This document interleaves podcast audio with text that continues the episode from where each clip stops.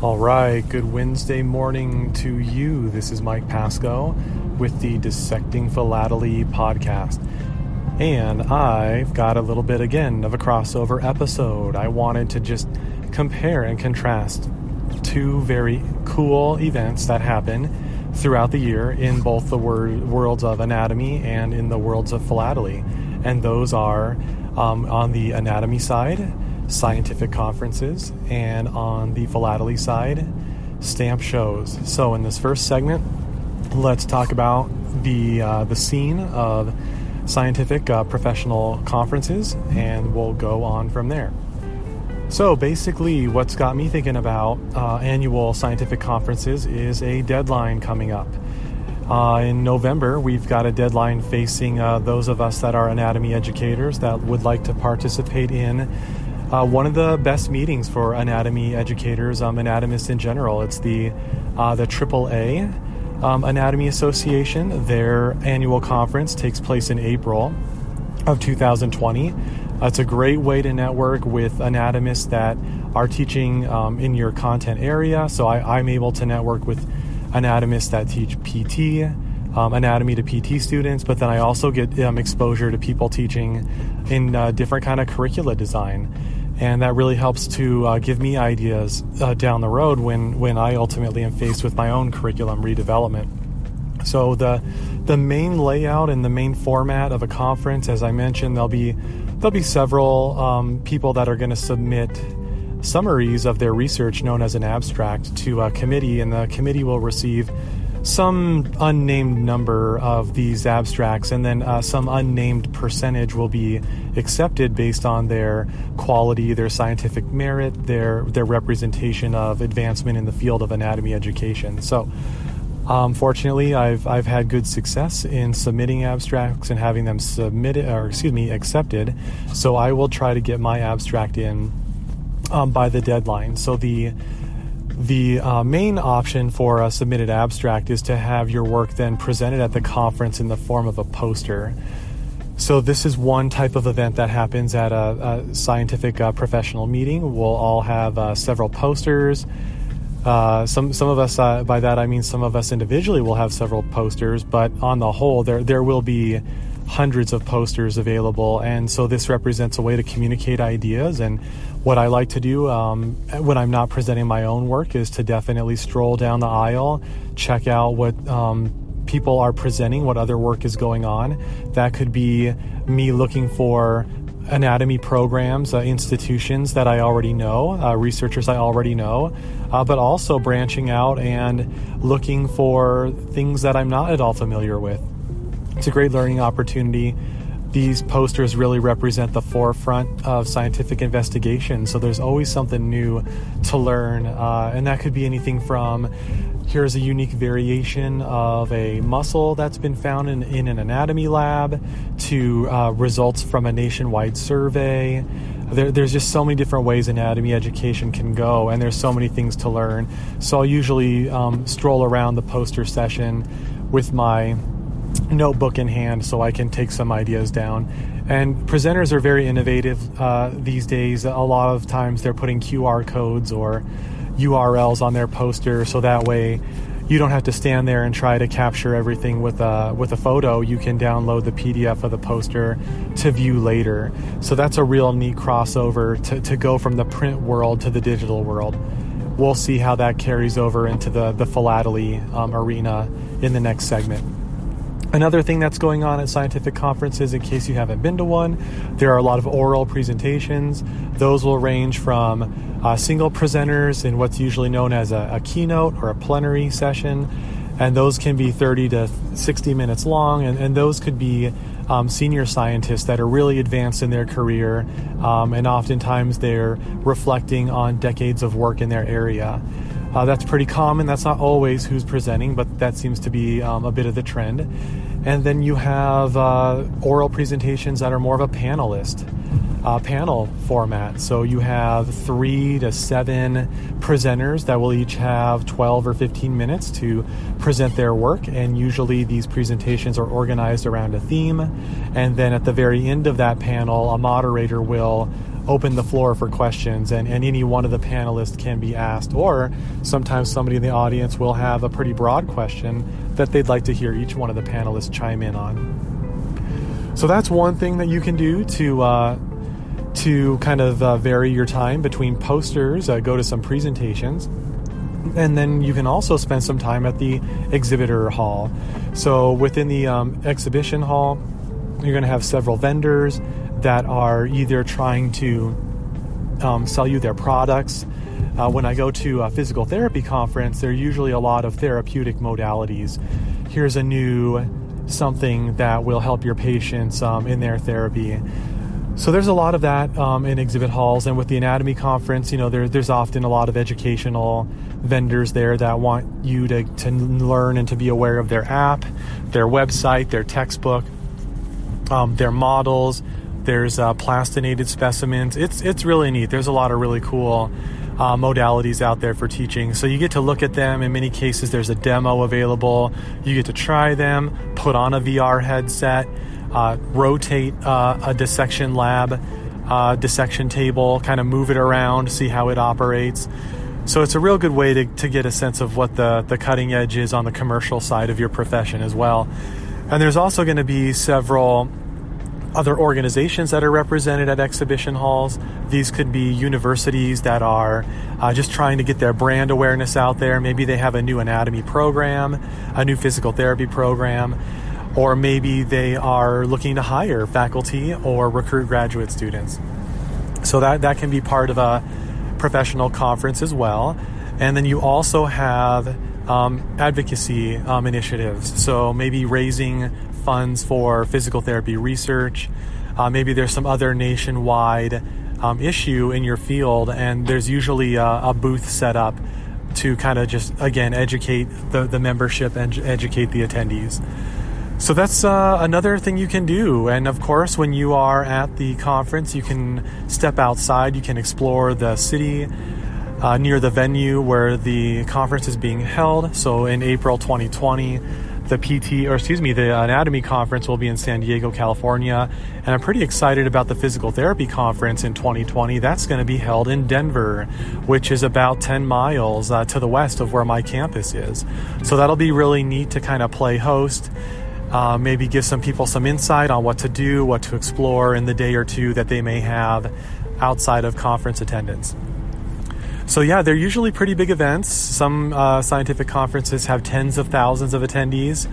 Typically, um, that's more on the physical therapy side of what I do. The anatomy side of things is usually in the thousands. I wouldn't say tens of thousands, but there's usually a, several thousand anatomists there. And these uh, events also represent a great opportunity while everybody's coming in from across the country to hold um, various meetings. So there'll be meetings of leadership of the associations that are managing the conference, as well as uh, subcommittees that are formed uh, to address needs of, of the members of the committee. So that's really what um, is is on my mind from a scientific conference point of view.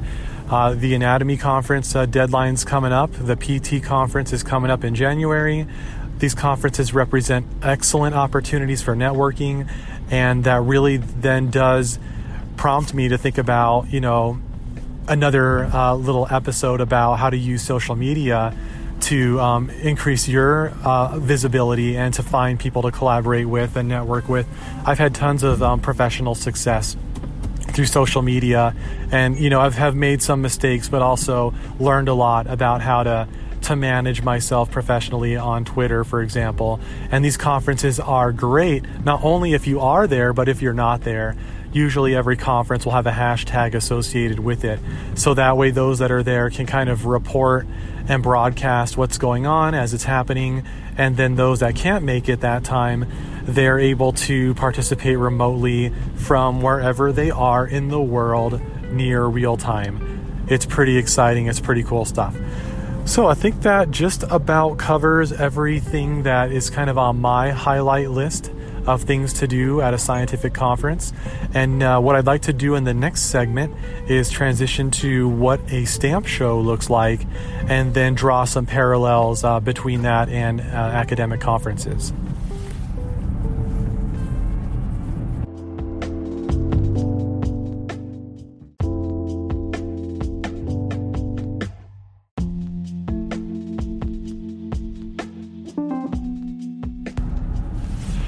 Okay, so there are going to be some of those listeners out there that have and have not gone to a stamp show, and I'm relatively new to these, so I can offer my uh, beginner's perspective on what I've observed from attending a stamp show, and then let's draw some parallels with scientific conferences.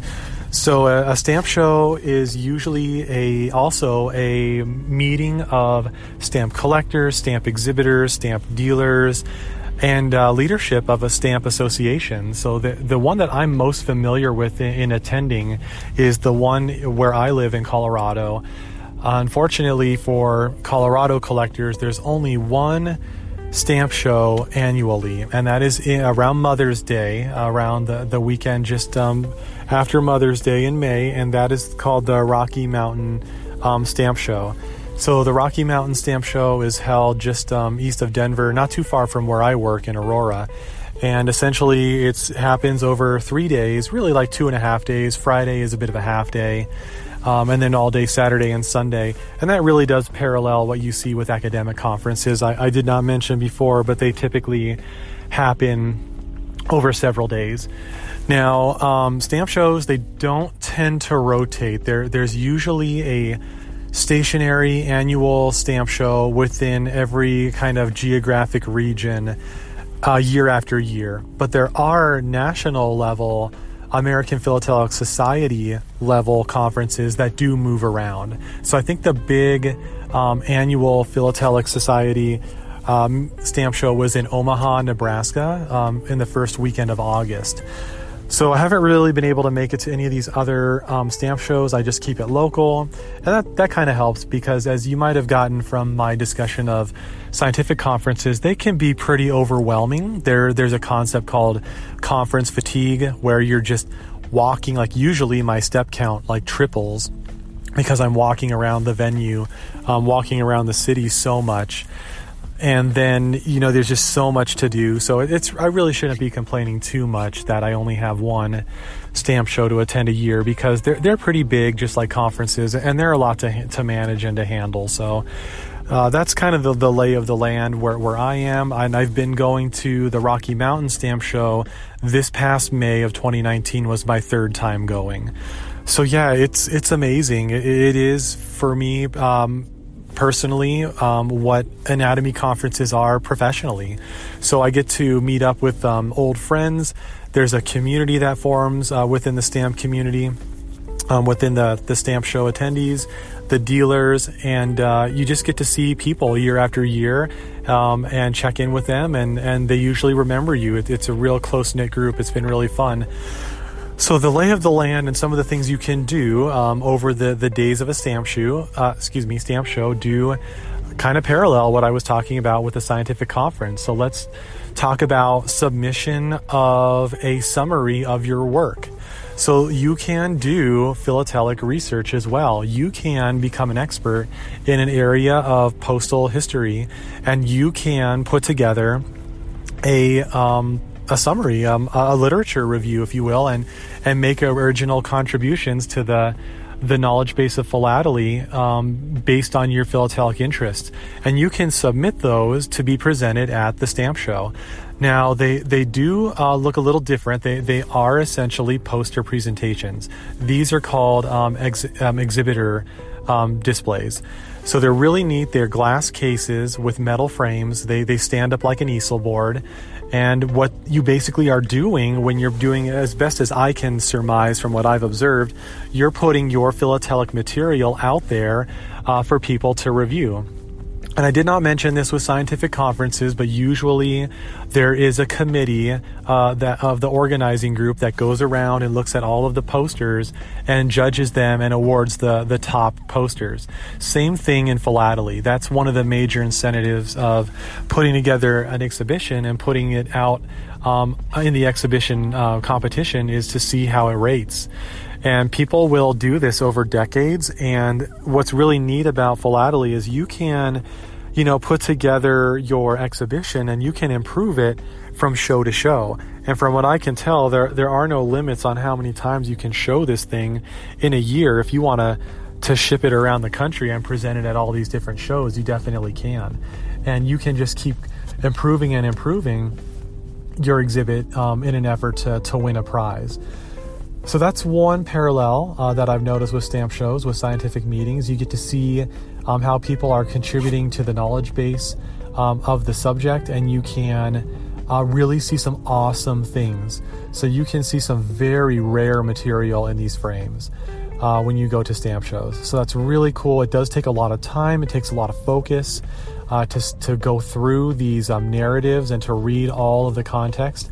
Uh, but it, it's it's very uh, insightful, and I, as I mentioned before, uh, things are becoming more contemporary in philately, and people are bridging the analog and digital worlds. So I am noticing more and more um, philatelic exhibitions are incorporating QR codes where you can scan with your phone and that will take you to a link of um, a video that the person's put together because again they're trying to tell a story just like you would at a conference with your research you're trying to tell a story um, of a stamp or of a, a geographic region or of a time uh, in postal history so that's pretty neat. Um, moving on to presentations, I am aware at stamp shows that there are presentations um, as well as workshops, just like you have at scientific conferences. I have not yet gone to presentations at a stamp show yet. I think I just have had such a little time. Uh, usually, I'm able to make it to one day of a three day stamp show, and I usually prioritize my time looking at other things um, and not making it to the presentations. But they are out there and from what I see and read and in summaries and on social media, they're usually really good, um, high level speakers, and it's a great way to learn and, and further your knowledge base um, in your hobby.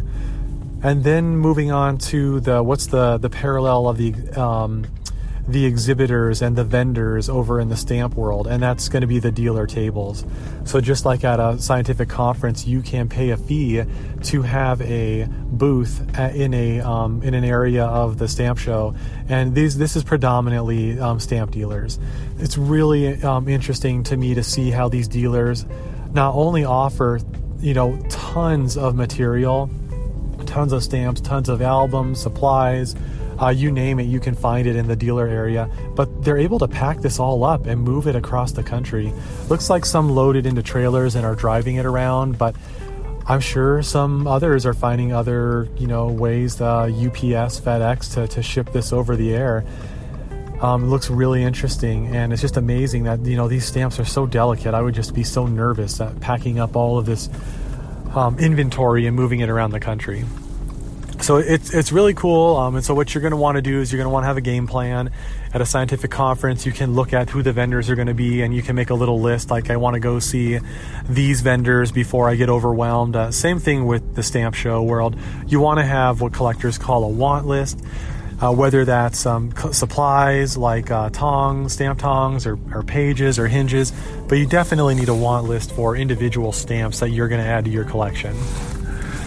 Uh, there's no way you're going to remember this, and I don't know. It seems like back in the in the old days, people would bring their stamp albums to stamp shows uh, when that was more of an analog world. But there's a lot of risk that comes with that, especially if you've got a very valuable collection. I wouldn't want to be walking around, um, you know, a parking lot with that kind of thing. So I would basically um, advocate having a list that you can put on a tablet, a laptop. A lot of people have it on their smartphone. I have it on my smartphone.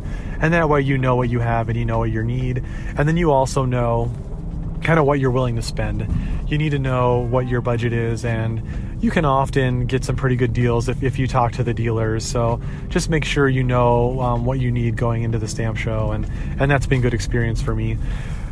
So yeah, you can bounce around all the dealer tables and, and check things out, and each one is going to specialize in different areas of the world or different time frames.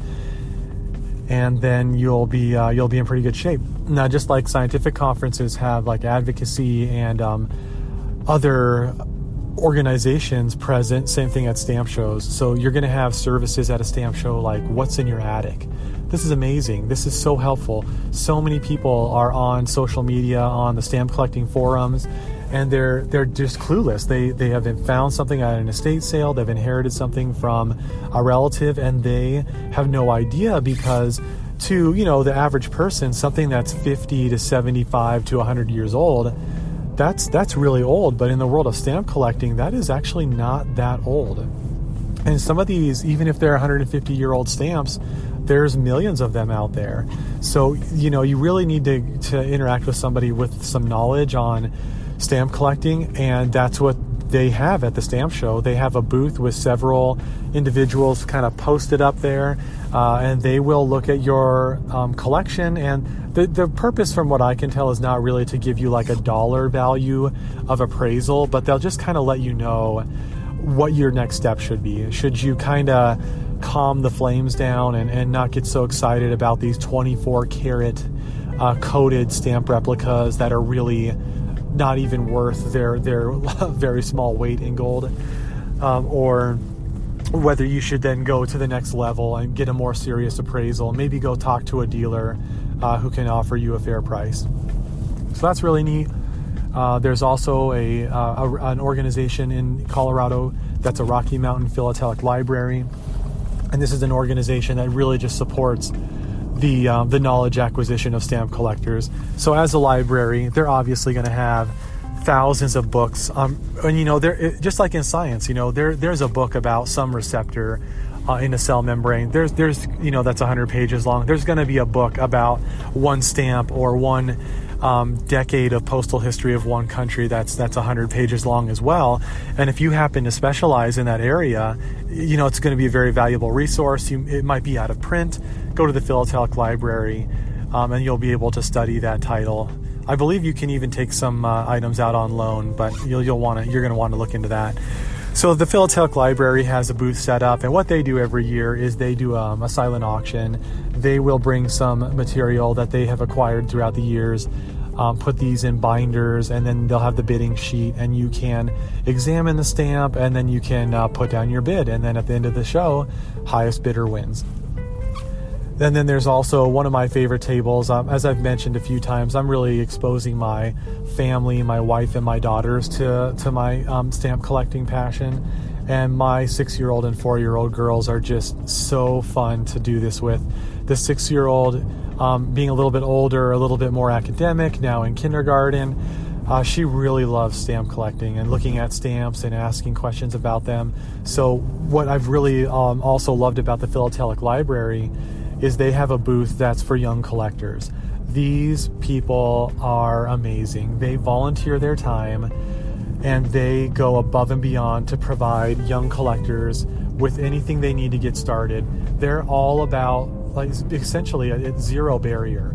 Don't have stamps? Here's a bag of stamps. Don't have an album to put them in? Here's an album, like a $30, $40 album that they just handed my daughter. It was amazing.